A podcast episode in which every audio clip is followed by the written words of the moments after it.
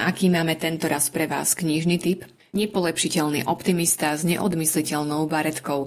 Aj takto možno opísať známeho jezuitu a dlhoročného profesora teológie na Teologickej fakulte Tránskej univerzity Ladislava Čontoša, ktorý sa tohto roku dožíva okrúhlych 70. narodenín. Pri tejto príležitosti s ním Matúš Demko pripravil knižný rozhovor s názvom Boh sa neunaví odpúšťaním.